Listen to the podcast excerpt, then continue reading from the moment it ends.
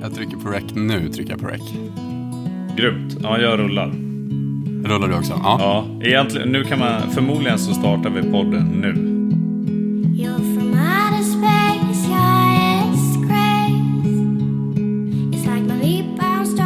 Hej och välkomna till Det är okej.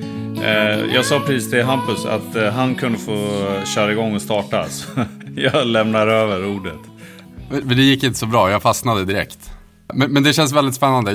Jag har varit supernervös här hela dagen och försökt liksom att tänka bra tankar. Men det är svårt för att det känns som att det kommer bli så himla intimt på något sätt. Ja, det hoppas jag. Eller för det är ju lite tanken. Ja, men precis. Jag fattar, det är lite pirrigt är det. Men det är ju gött alltså. Det som gör mig lite lugn det är att det sänds ju faktiskt inte live. Och att vi har möjlighet att klippa i det. Ja, precis. Även fast kanske det är, inte, det är väl inte ambitionen. Utan det känns, jag tror att vi båda är överens om att det ska vara ett råmaterial. Ja, absolut. Absolut. Jag skulle precis dra ett dåligt skämt om att det inte lyssnarna vet nu är att det här är typ 70:e tagningen. Men det har helt rätt. Ja, absolut, vi skulle köra det raw. Det är därför du har byggt en studio av ditt täcke för att vi inte ska behöva göra några omtag. Om någon hade sett mig nu så hade de undrat vad fan jag håller på med. För jag sitter vid mitt köksbord och så har jag ställt upp stolarna på bordet och så har jag lagt mitt tunga duntäcke över. Och sen i den här lilla kojan så har jag också tänt ett ljus så, för att liksom skapa någon typ av stämning. Men jag märker redan nu 2 minuter in att det börjar bli varmt. Men ja, det känns väldigt mysigt. Vi har ju omslagsbilden. Bar Uber under täcket. Svettig och bara god. Ja, fy fan vad grymt. Ja, det är just det omslaget, ja, precis. Vi har ju pratat om det här ganska länge ju. Att starta den här podden, det är okej. Yes. Och från början, jag tänker att man kan bara berätta liksom vad det kommer ifrån. Typ. Jag vet inte om vi ens har pratat om det ordentligt. Varför? Men jag minns så väl när jag kommer ihåg du ringde mig i somras, jag var uppe i stugan och så snackade lite så här bara, hur läget typ och sen så frågade du mig om jag skulle vara intresserad av att göra en podd och då kom jag ihåg att jag blev jättesmickrad och tyckte att det kändes som en ära att du frågade mig för att du poddar ju, du är ju en poddare kan man nästan säga, du har ju en annan podd också. Ja men det stämmer, det är sant.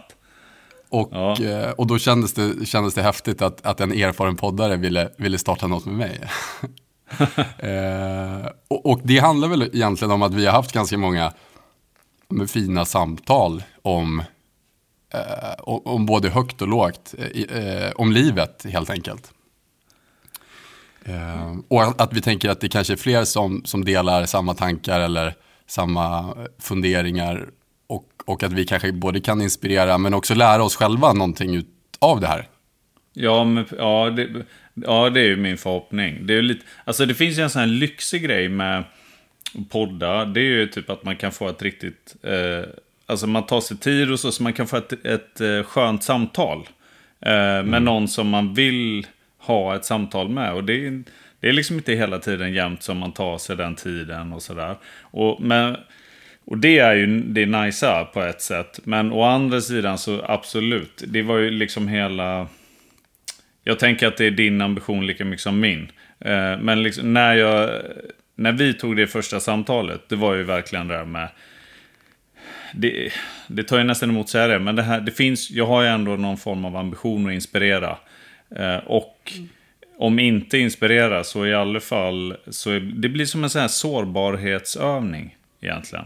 Alltså jag växer i alla fall av det. Och jag tänker att både du och jag har saker att dela med oss av. Precis som alla andra förmodligen. Men som inte alla har att dela med sig av. Utan, folk kan ju ha lite annat istället. Men jag tänker att jag tror att vi kan få en liten take på det som blir nice. Mm, precis. Det lät ju ödmjukt. Ja, men jag tycker det låter väldigt ödmjukt. Och du avdramatiserar det också på ett bra sätt när du säger att det handlar om att man vill frigöra tid för att ha ett härligt samtal. Ja, just det. Och det var ganska skönt för mig att höra nu. För att jag är en person som... jag lägger väldigt mycket press på mig själv. Kan vara rädd ibland för att göra grejer som inte jag känner mig helt liksom trygg i. Till exempel att starta en podd. Det känns superläskigt. Och så säger du sådär, så blir det helt plötsligt mycket trevligare. Ja, men vad härligt. Ja. Och det där, jag tänker att vi kommer återkomma till det, eller hur? Ja, absolut. Det kommer vi göra. Vi har ju inte så mycket manus till den här podden, mer än att så här, kanske ett ämne liksom, som man kan toucha lite mer än något annat under ett avsnitt. Mm. Precis. Vi skriver också lite dagbok. Så att vi har ju som lite stoff liksom, också. Att kunna välja ur lite. Men jag tänker nu, eftersom att vi pratar om det här med liksom nervositeten och sånt. Nu tänker jag, nu lägger jag upp första ämnet som jag inte sa till dig för att jag inte ville bränna det i snacket. För att du inte skulle behöva hålla på och fundera på det. Och det är att jag tänkte att det kan ju vara på sin plats typ att presentera sig. Och då tänker jag att du kommer presentera mig och jag kommer presentera dig. Vad spännande. Men det tror jag är bra. Ska jag börja presentera dig då? Ja, gärna. Nu är det så svårt för att jag har ju... Du är ju väldigt... inspirerande. Så jag kanske målar upp det här nu som en hjälte, så får det vara i så fall. Christian Lex är när jag har berättat om dig för mina kompisar så har jag sagt att du är en gammal soldat. Men det stämmer inte riktigt, utan du har jobbat som insatspolis åt nationella insatsstyrkan. Och gammal elitidrottare, utövat MMA, som är typ den moderna formen av gladiatorspel, där man slåss i bur helt enkelt. Har precis flyttat upp till Leksand för att njuta av det härliga lantliga livet och kanske din dröm tillsammans med din familj. Och jag vet att du älskar att jaga. Och jag tror att jag har sått ett litet frö i dig att fiska är minst lika kul. Det skulle nog vara min presentation utav dig. Ja, härligt. Ja. Det kommer ju komma mer, tänker jag, i den här podden. Man kommer lära känna oss i den här podden. Så vi kan börja så då. Så kan jag presentera dig. Hampus är bra mycket yngre än mig. Men jag som är 42 tänker att... jag tänker ibland på Hampus som att han har liksom vuxit lite... Han har nog blivit lite äldre på den tiden han har levt än vad jag blev på... han är typ 23 eller något sånt där. Eller ish 30 då. Men det känns som att han har hunnit med en hel del. Så jag kan beskriva Hampus som en kille som är socialt... han har liksom sociala färdigheter som är goda. Men är förmodligen ändå åt kanske liksom lite det introverta hållet. Alltså hämta energi från sig själv och sådär.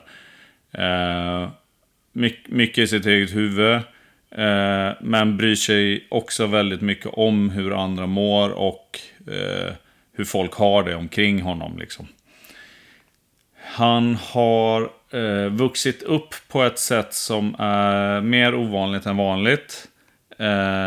Det finns massa guldkant och så finns det en del som inte alls är guldkant, men som också har gjort Hampus till som lite robustare och kanske också alltså lite robustare som vuxen liksom, i lite tuffare och lite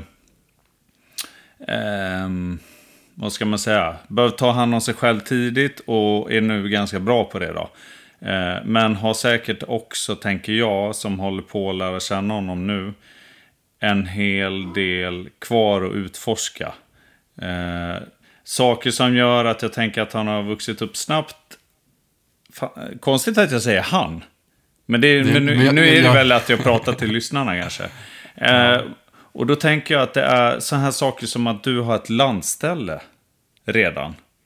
Som du liksom så här, går in för och som du verkligen verkar njuta av och typ tar det an på ett sätt så som jag tänker att jag tar mig an sådana saker i livet kanske först nu liksom. Så det finns flera delar där som, där jag tänker att du är rätt så mogen om man säger. Men lite mer kortfattat då så idrottssnubbe, orädd, socialt skillad, har ett yttre som gör att man tänker snygg Stockholmskille, lite kaxig, men har ett stort hjärta som är, och är ganska mysig. Jag sitter här och flinar bara. Vilken otrolig... Jag har nog aldrig fått en så fin presentation. Någonsin. Vad härligt att höra. Blir du mindre nervös nu? Ja, verkligen. Det där var en otrolig presentation. Och när du satt och pratade om han, som då är jag, så satt jag och sneglade upp med ögonen och sa, vilken fin kille den där är. Och så var det jag. Så jag drömde mig bort lite. Vi ska gräva fram lite skit om oss båda också. Ja, definitivt. Din presentation var väldigt bra och mycket mer beskrivande än min presentation. Men jag gillar din presentation för den lämnar lite så här frågor och funderingar tänker jag. Och du träffar precis. Ju inte fel liksom. Så att det är bra jobbat. Det var, nej precis. Men den var också väldigt, jag skrapade ju knappt på ytan och du målade ju upp mig väldigt fint här. Men det kommer. Det kommer. Och jag tror också att en del av så här, jag måste bara säga en sak innan vi fortsätter. Och det är att jag tror själv att jag är ganska bra i pressade situationer. Men, och så sitter jag här nu och typ allt jag kan nästan tänka på att jag inte ska få så här mental förstoppning. För att det här är en sån otroligt ovanlig situation. Och det är också så himla passande.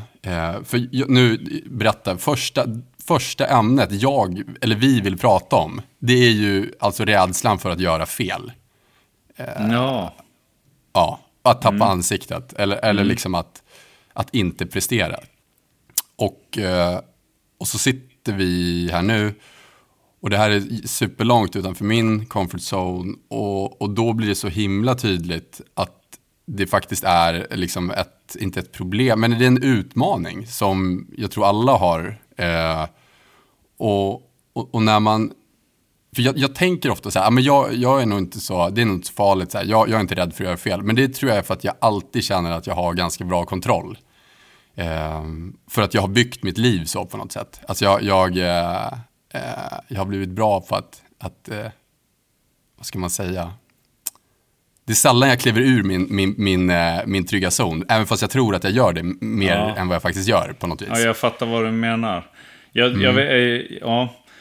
känner igen mig. Jag tänkte på det redan, eller senast idag, hur jag, precis som du, så tänker jag att jag fixar liksom ganska mycket utmaningar. Och det är sällan som jag tror att jag inte ska klara av någonting. Men jag märker ju att jag helst inte vill vara i situationer eller typ i kontext där jag inte är säker på att jag ska stå ut också. Så att jag vill ju hela tiden bädda för och lyckas liksom på något sätt. Det är väl inte så himla konstigt, tänker jag. Kan inte du dra ett exempel liksom? Jag kan dra ett exempel på när så här, jag kan liksom stå inför 500 pers som inte känner mig och typ vara naken samtidigt som jag ska presentera något jag inte känner till speciellt. Alltså jag kan få en presentation i handen och sen så ska jag läsa upp den alla minut naken för 500 personer. Och det känns ju spontant som en situation där man borde vara ganska liksom obekväm. Men i den situationen så skulle jag ha mer kontroll än vad jag känner att jag har nu, för att jag tror att jag är så otroligt bra på att gå in i roll. Att jag står där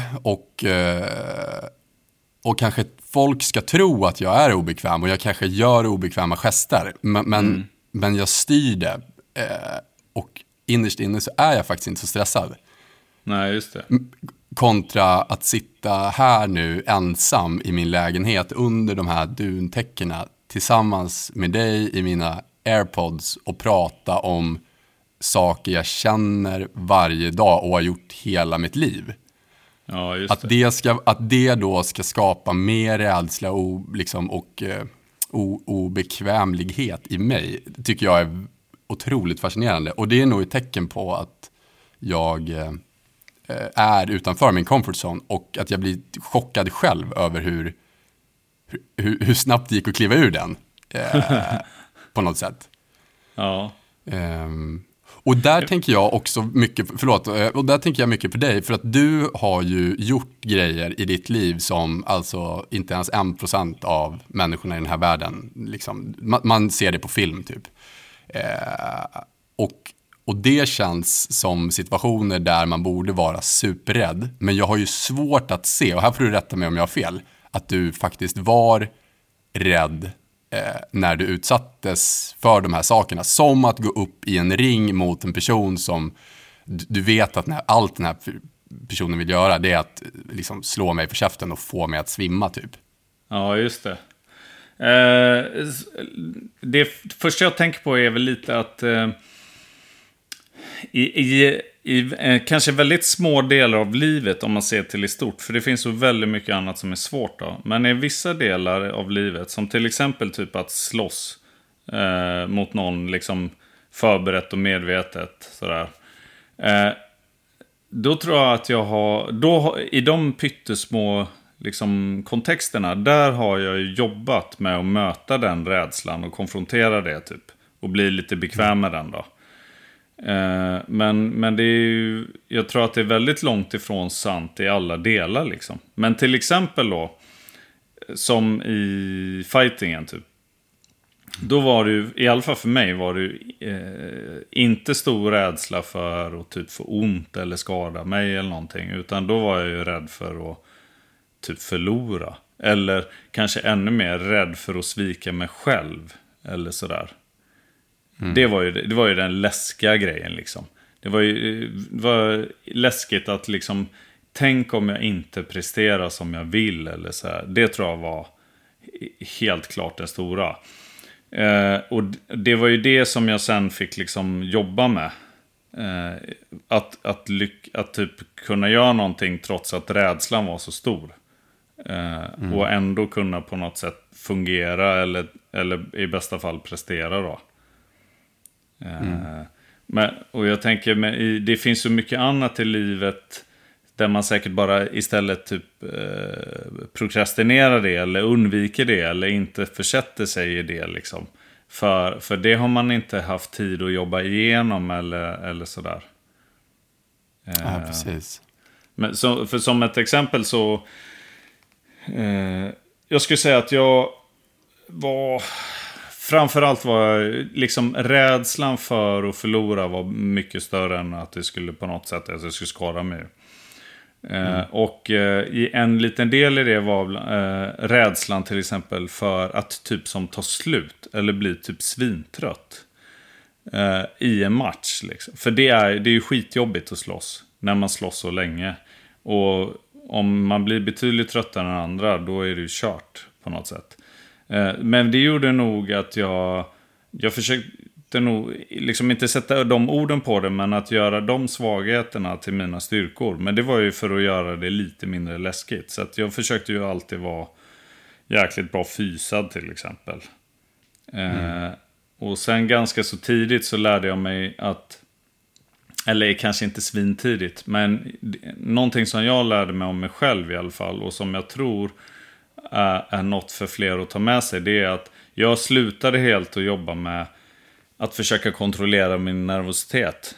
För jag gjorde det så himla länge med sån här klassisk idrottspsykologi och olika övningar och mental träning och sånt, och bara det funkade liksom inte. Alltså i så många år.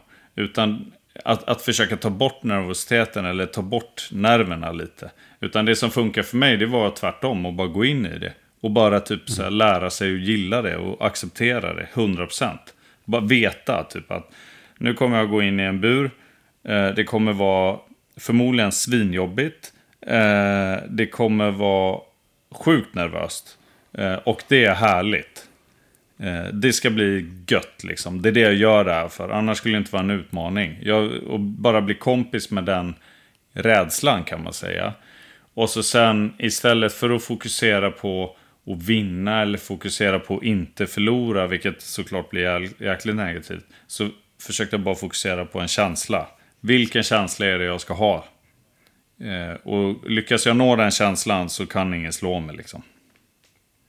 Och vad var det för känsla då? Var det olika känslor som du försökte? Nej, typ flow. Flow? Ja, alltså den känslan som man kunde få under sparring ibland till exempel. När det bara, när allting liksom sitter, allting fungerar. Och man, alltså det här, man pratar ju ofta om det i idrott då, med flow. Att bara liksom fokusera. Alltså jag kunde istället för att föreställa mig typ att någon sträcker upp min arm som att jag är en vinnare, så föreställer jag mig hur jag är i matchen och känner flow. Det var det som jag liksom hela tiden föreställde mig. Och hela tiden försökte liksom längta efter. Att känna det flowet typ. Precis, jag fattar. Och när du då var liksom rädd för att inte prestera inför en match, så säger du att så här, sättet att hantera det var att träna typ lite hårdare för att du visste att du gav dig själv bättre förutsättningar. Men också att klamrar dig fast vid en känsla av att du ska dansa genom matchen mer eller mindre.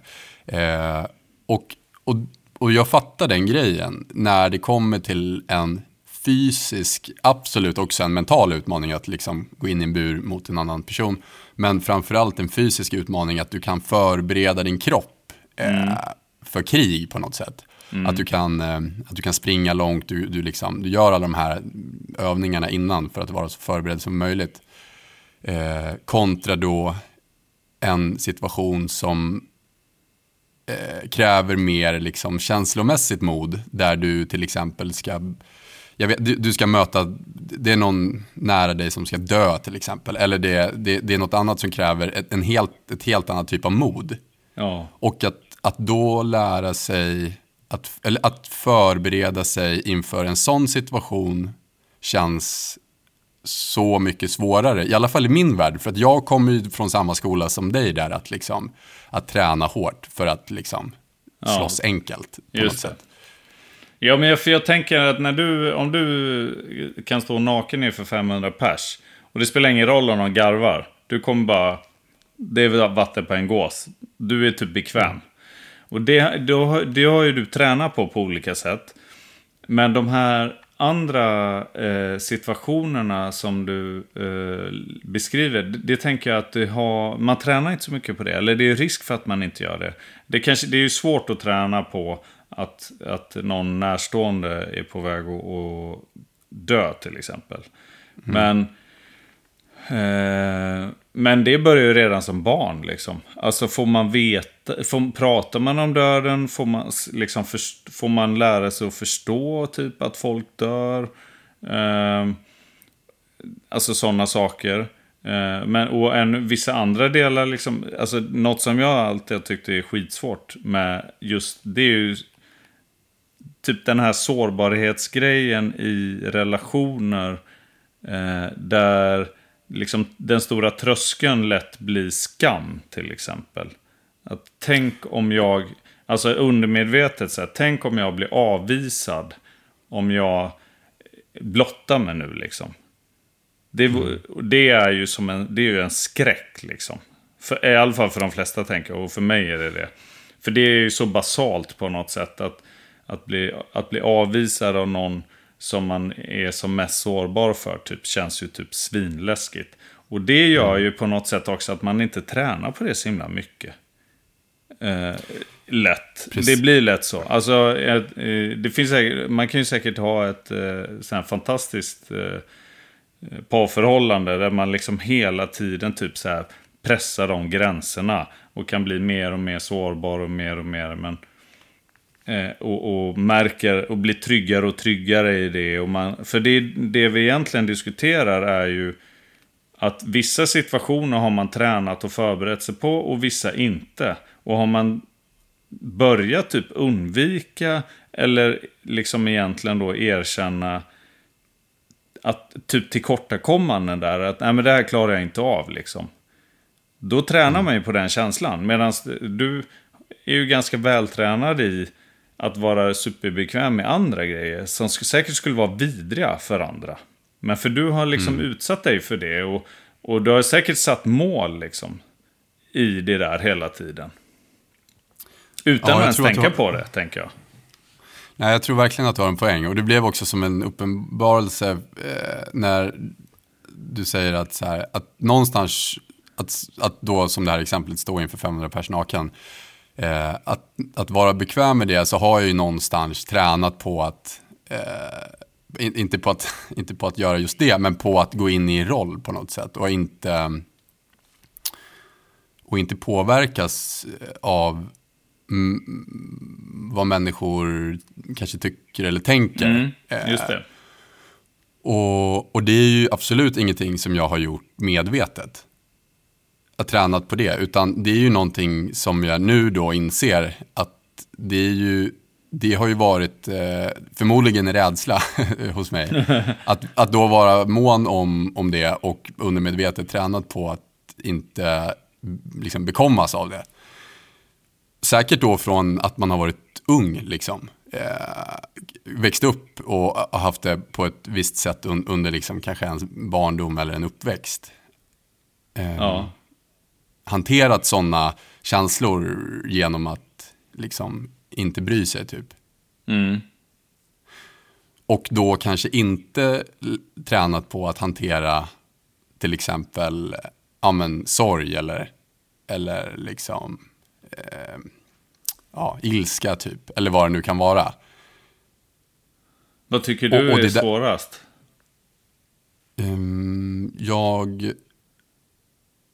Jag tycker nog att jag är nog ganska dålig på att hantera sorg eller liksom att hantera känslan av att känna mig ledsen.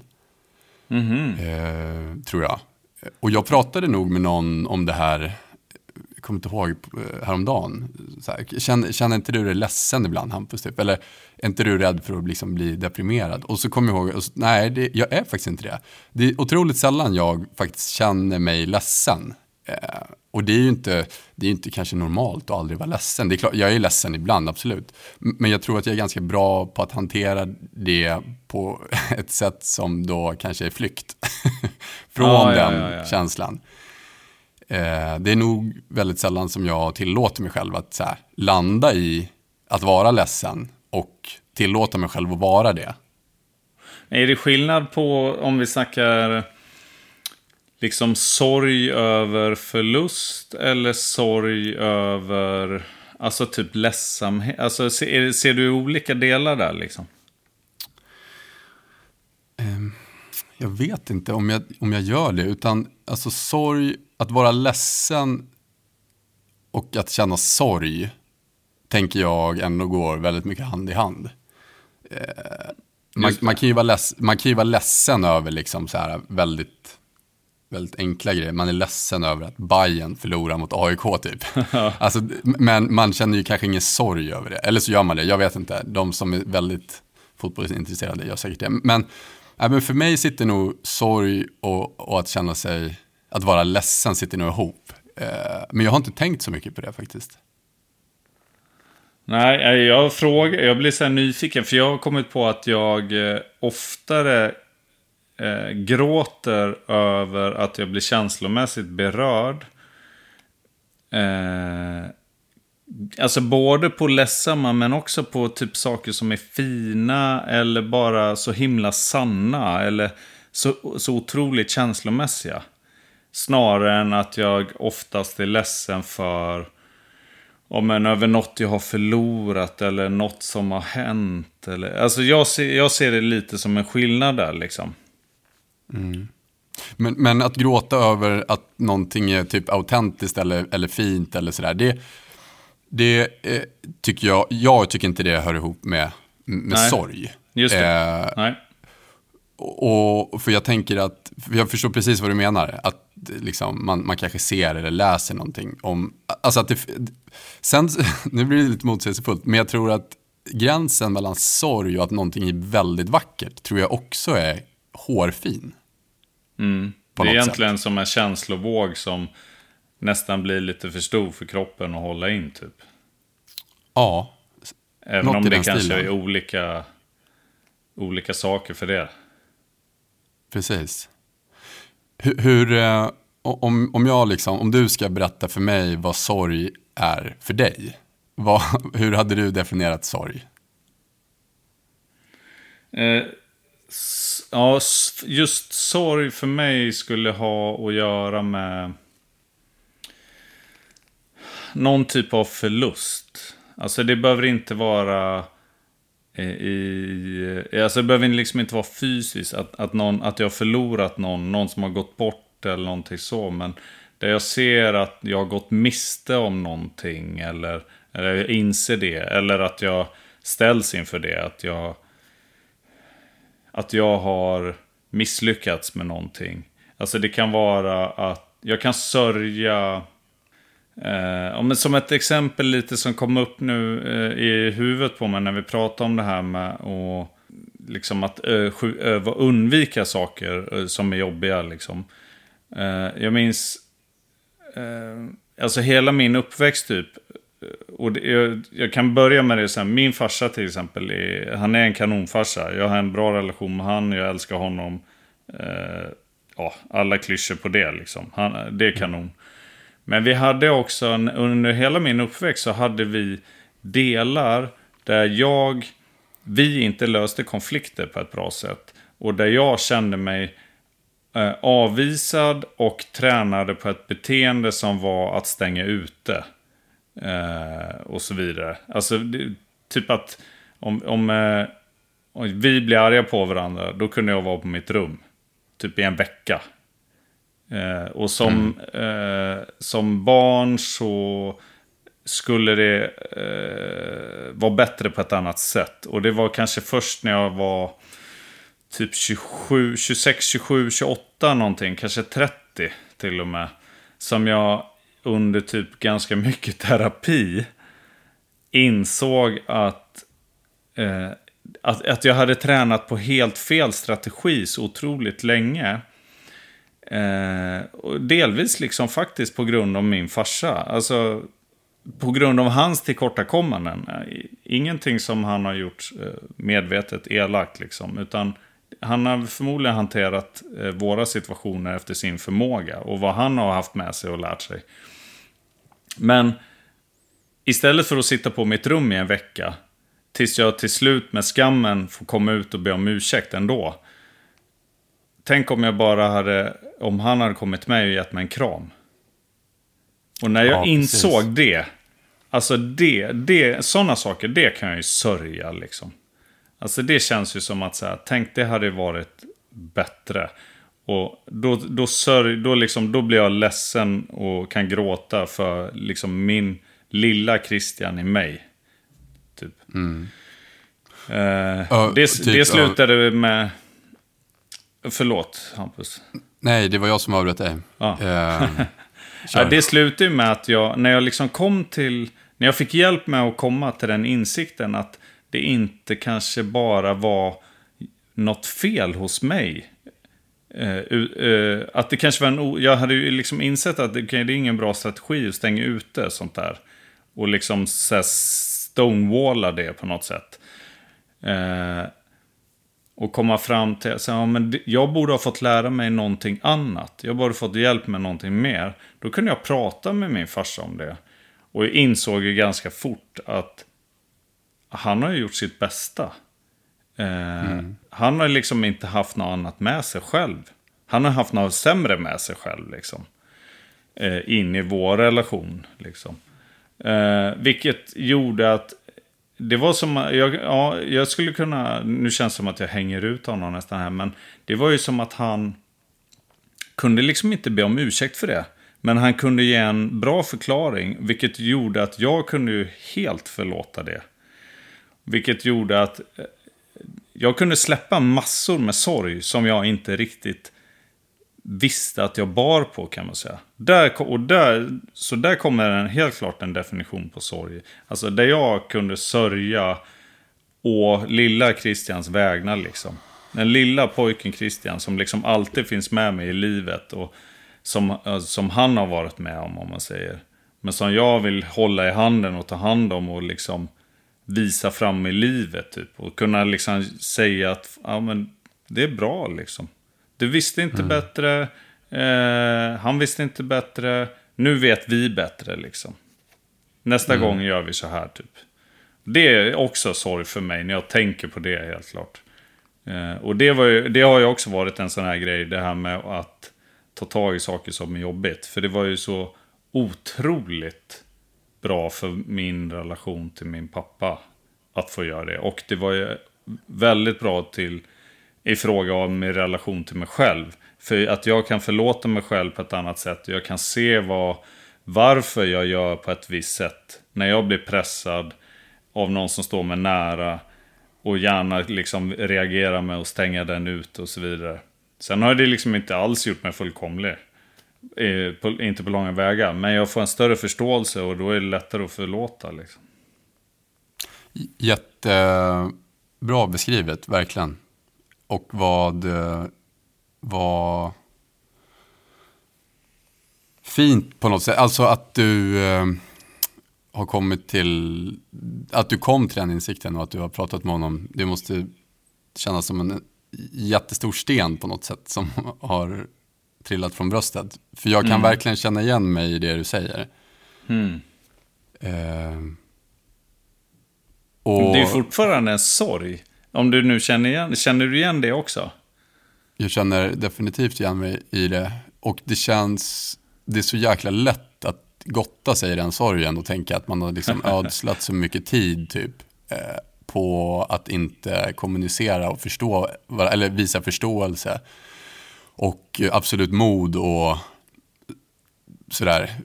För jag, det är som att du beskriver min relation till min mamma på pricken och hur det var när jag växte upp, för att det var precis så det var helt enkelt. Du har beskrivit det så jäkla bra så jag vet inte om jag kan liksom göra det bättre, men att stänga dörren och låsa in sig på rummet. Jag tror att skillnaden mellan dig, för du sa att efter en vecka gick du ut och sa så här, shit sorry, jag är ledsen för att det blev som det blev. Ja, för jag visste ju att det var det som krävdes på något sätt, tänker jag. Ja, precis. Och så gav du dig då, liksom.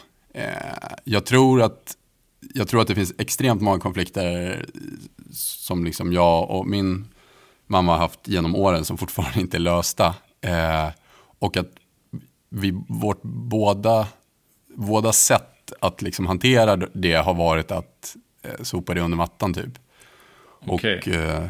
Och gå vidare bara och tänka att imorgon är en ny dag liksom, och vi försöker göra det bästa utav den.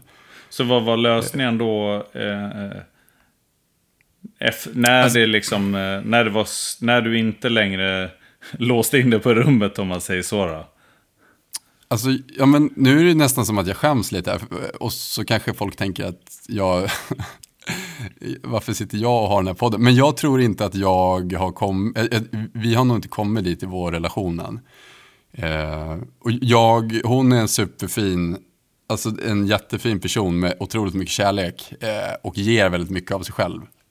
Men precis som mig har nog väldigt svårt med sina egna känslor. Och jag vet ju att än idag så är ju vår relation ganska skör när konflikter uppstår. För att ingen av oss har nog ännu lärt oss tekniken att hantera ja, men våra känslor i sådana situationer ännu. Och det kan jag också sörja väldigt mycket. Och det blir så jävla tokigt för att jag vet ju det här. Mm. Och jag vet ju att det finns en lösning. Men att man då inte bara snackar om det liksom. Men sen finns det ju massa annat som spelar roll också. Det tänker inte jag så här, det behöver jag inte gå in på nu. Men jag förstår precis vad du menar.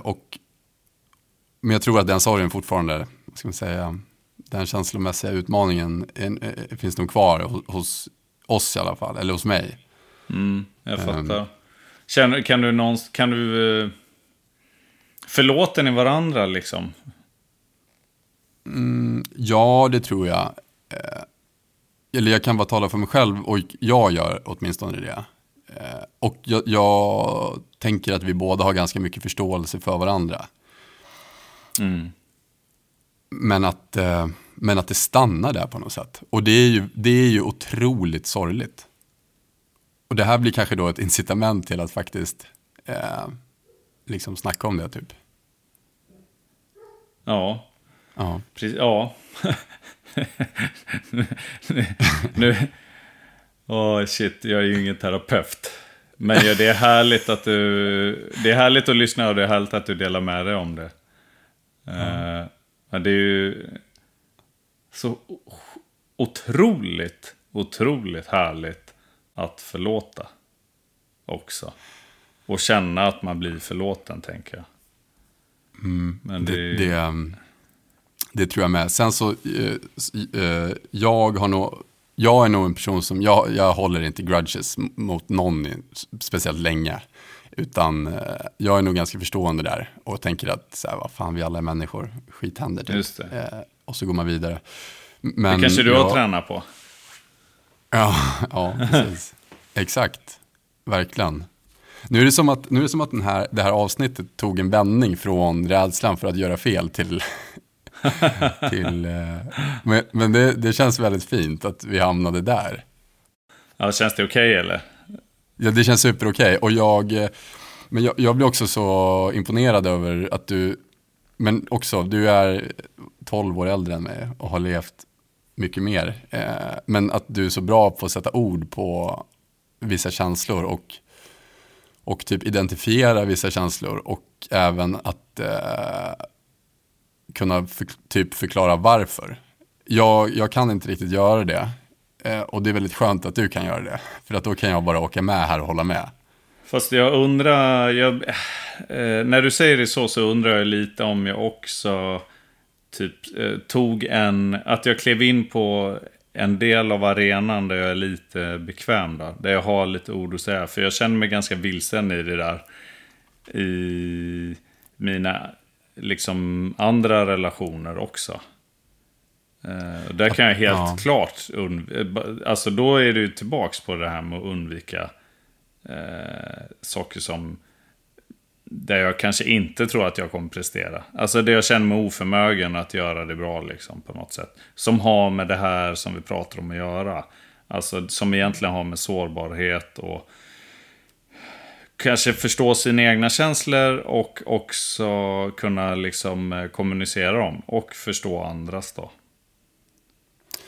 Precis, för det känns ju, alltså när man tänker på det som så här rationellt, att vi alla känner saker varje sekund. Så känner vi olika saker. Mm. Och att vi borde ju bara rent liksom, vi borde vara så bra på att beskriva det här. Att säga så här, nu känner jag så här. Nu känner jag mig obekväm, vilket gör att jag kanske blir rädd, och att då sätta mig i det här formatet och prata om det här känns jättesvårt, för att jag kommer få tunghäfta till exempel. Mm. Och det är ju inte förrän liksom, och det är med väldigt få personer, åtminstone jag känner att jag har liksom, att känna mig liksom bekväm med att erkänna det. Utan att man då istället tar den här rollen eller går till sin del av arenan som kanske du gjorde nyss. Som ett skydd för att slippa liksom. Ja, precis. Precis. För, alltså det ja, men faktiskt något som ligger, inte top of mind, men som ändå är så här. Jag tänker så här, undra om min kvinna skulle lyssna på det här samtalet nu. Så skulle hon ju, så tänker jag, alltså i mitt huvud så tänker jag att hon ska tänka så här, men lugn nu. Nu fick du låta lite som att du är lite pro på det där. Och det är du inte. Men, ja, men så tänker jag nu. Så är det i mitt huvud nu. Men så får du inte tänka, för då tänker jag att du inte är närvarande. Och nyss när du berättade den här historien, eller den här liksom om ja, det du gjorde, då kändes det otroligt närvarande. Ja, men det var det ju då. Det var det ju. Och för det är på riktigt. Det är ju någonting. Det där är ju råd som man, eller det här rådet som kommer nu är ju ett råd som jag inte, det kan jag inte ge till någon som inte säger så här, ja absolut, jag skulle vilja ta ditt råd om det här. Men skulle någon vilja göra det, då skulle jag ju säga, alltså har man sådana saker, särskilt typ som med sina föräldrar, alltså det kan mycket väl vara så att det blir tufft och att det kräver en massa arbete och så. Men att liksom ta upp, att konfrontera det där läskiga, liksom. Att typ beskydda rollen lite, alltså, eller vara den vuxna lite mot det här lilla barnet i sig. Det är så otroligt mycket värt liksom. Och alltså man kan ju få en så mycket, mycket bättre relation med till exempel en förälder om man gör på det viset. Alltså om man vågar ta det steget liksom. Och det där kan man ju göra på exakt sitt sätt. Och hur mjukt och hur försiktigt eller hur konfrontativt som helst såklart. Det där får man ju liksom känna in själv tänker jag. Men det är ju ett råd. Alltså för mig var ju det förlösande i hur jag kan jobba med mig själv i fråga sen om andra relationer och hur mycket jag kan förlåta mig och så. Så absolut, när jag pratar om det då är jag 100% allvarlig. Då sitter jag inte och tänker på om min kvinna tycker om det. Eftersom att hon känner mig så väl.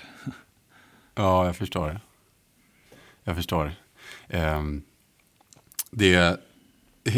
Hela den här podden också, åtminstone för min del, jag tror att du delar samma tanke, men att alltså vi är inte här på något sätt för att ge råd eller berätta hur saker och ting är. Jag vet inte om vi sa det i början, men jag vill bara understryka det igen liksom. Att det här är mer ett rum för oss då att kunna dela såna här grejer, och sen så kanske man landar i insikter eller liksom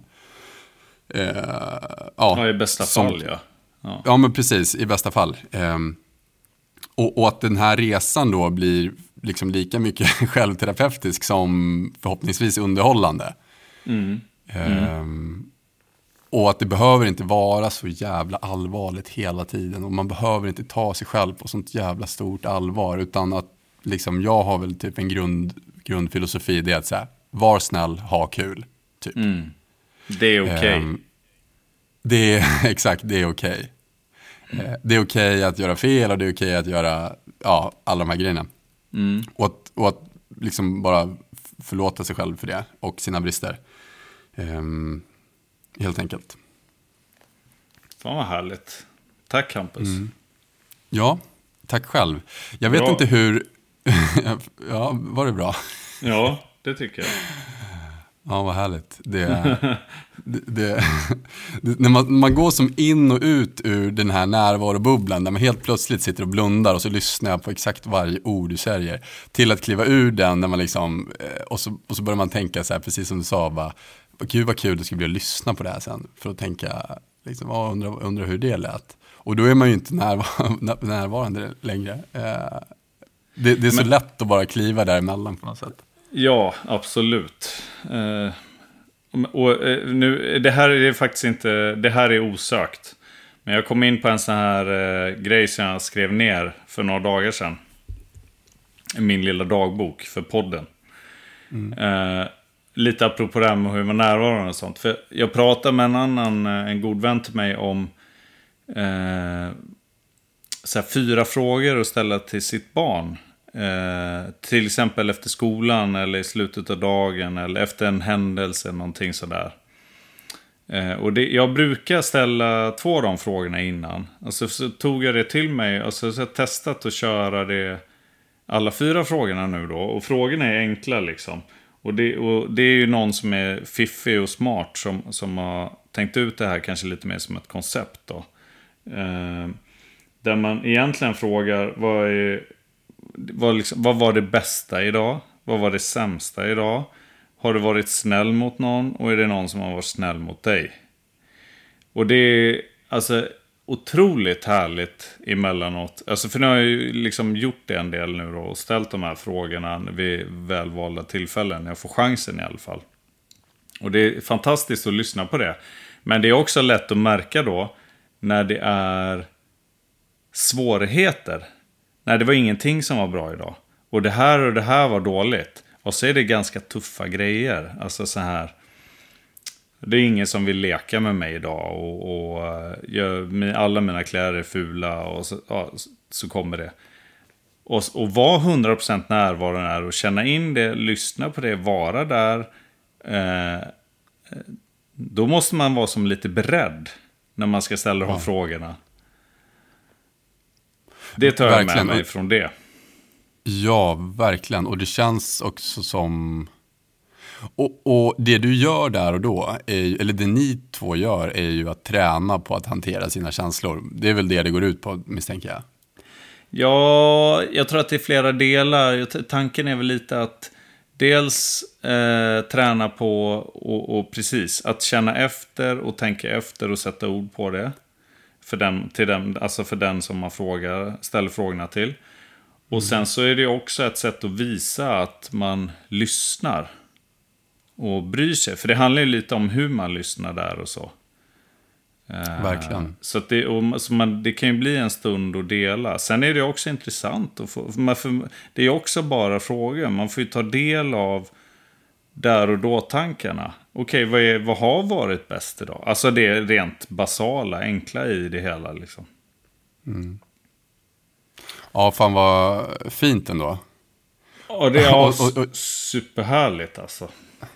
Och jag kan tänka mig att det kan komma väldigt roliga svar.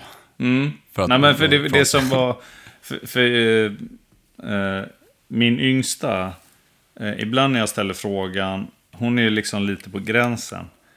Men häromdagen så tror jag att jag prickade så himla rätt tillfälle typ när vi sitter i bilen ensamma och kan ställa frågorna. Och så får jag typ mycket alltså genomtänkta svar. Inte bara bra, utan att hon svarar så gott som möjligt som hon kan med sitt liksom begränsade språk och sånt. Men så att jag bara smälte liksom. Jag är så jäkla glad att jag ställer de här frågorna, blir ju känslan. Alltså, jag kan nästan gotta mig då att shit, det var ju råproffs i värsta föräldern liksom. Men så otroligt mysigt i alla fall att få höra. För då känns det som att det är så himla hjärtinnerligt. Alltså det är så otroligt sant det hon säger liksom. Det är inget skarvande, inget så här sminkande av det, utan hon säger det som kommer liksom. Och så ibland då så kan jag... Ja, förlåt. Shoot. Nej, för fasen. Kör. Jag kör vidare. Nej, men för då... då smälter jag fullständigt och bara... Alltså, vilken jäkla moment. Där måste jag ju spara för hela mitt liv.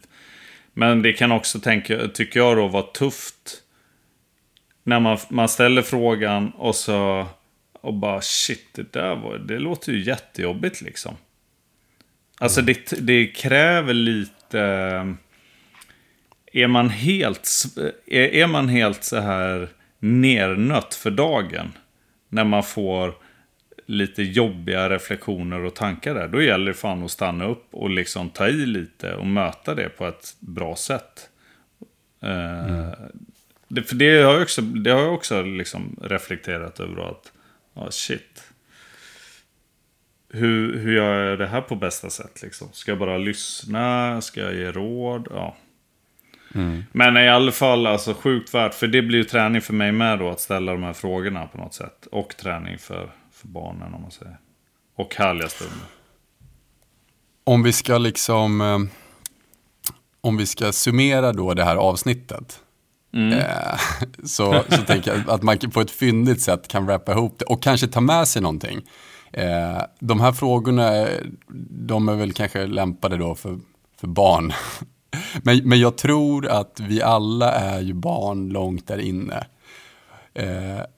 Att fråga den man bor med eller sin vän eller vem man nu väljer att fråga.